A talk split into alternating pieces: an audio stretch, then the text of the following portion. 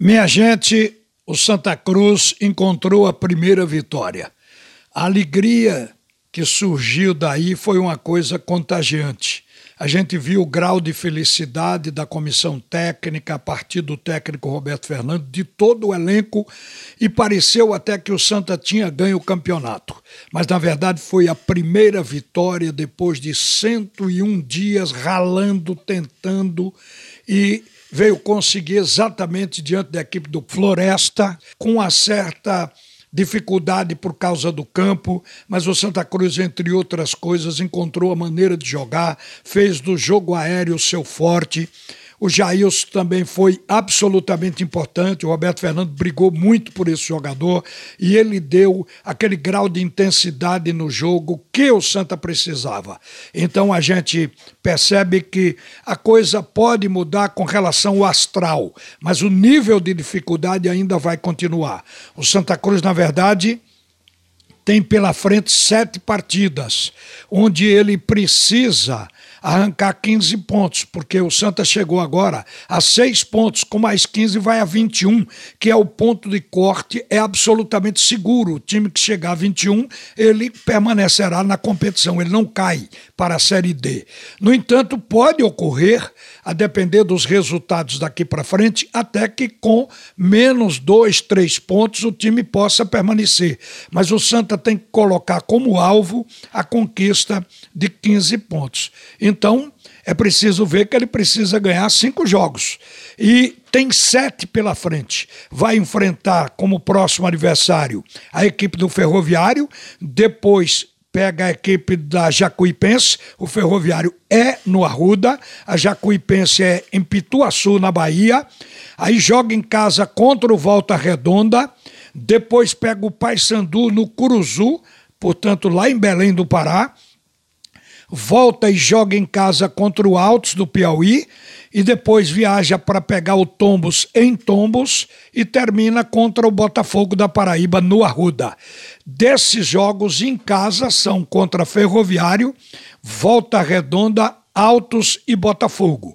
Fora de casa contra Jacuipense, o Paysandu e a Tombense. Então a tarefa do Santa Cruz, ela na verdade não diminuiu, mas o ânimo cresceu o encaixe do time pode ocorrer na próxima partida. A formação da equipe deve ser aquela com o esquema de 3-5-2. Creio que o Roberto Fernandes gostou de jogar com três zagueiros, mas ele deve, inclusive, por isso, continuar. Então, boa sorte ao Santa, porque realmente precisa muita alegria, perseverança e bom futebol melhor do que o que jogou até então para conquistar esses pontos que faltam. Agora, gente, o esporte empatou. O jogo poderia ser para o esporte ganhar, porque o adversário veio com um time misto, mas o esporte ainda não tem um time tecnicamente para suprir as necessidades. Então, quando o esporte consegue nivelar com o adversário jogando de igual para igual, já se comemora. Significa dizer que o esporte tem que dar mais alguns passos na busca de um melhor time. Com relação ao Náutico, ficou essa questão no ar do descontentamento de Hélio dos Anjos. Não foi só porque o time perdeu em campo, ele fez questionamentos à diretoria. Hoje pela manhã, o vice-presidente Diógenes Braga respondeu que não é uma questão, é, digamos, de jogadores que o problema está mais no cansaço do time.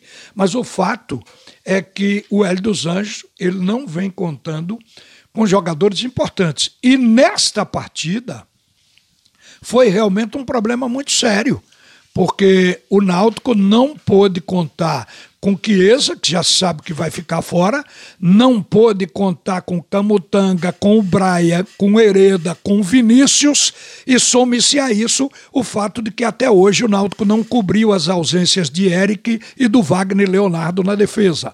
Então o time do Náutico, uma hora, ao sentir o cansaço, sentiu também a deficiência técnica.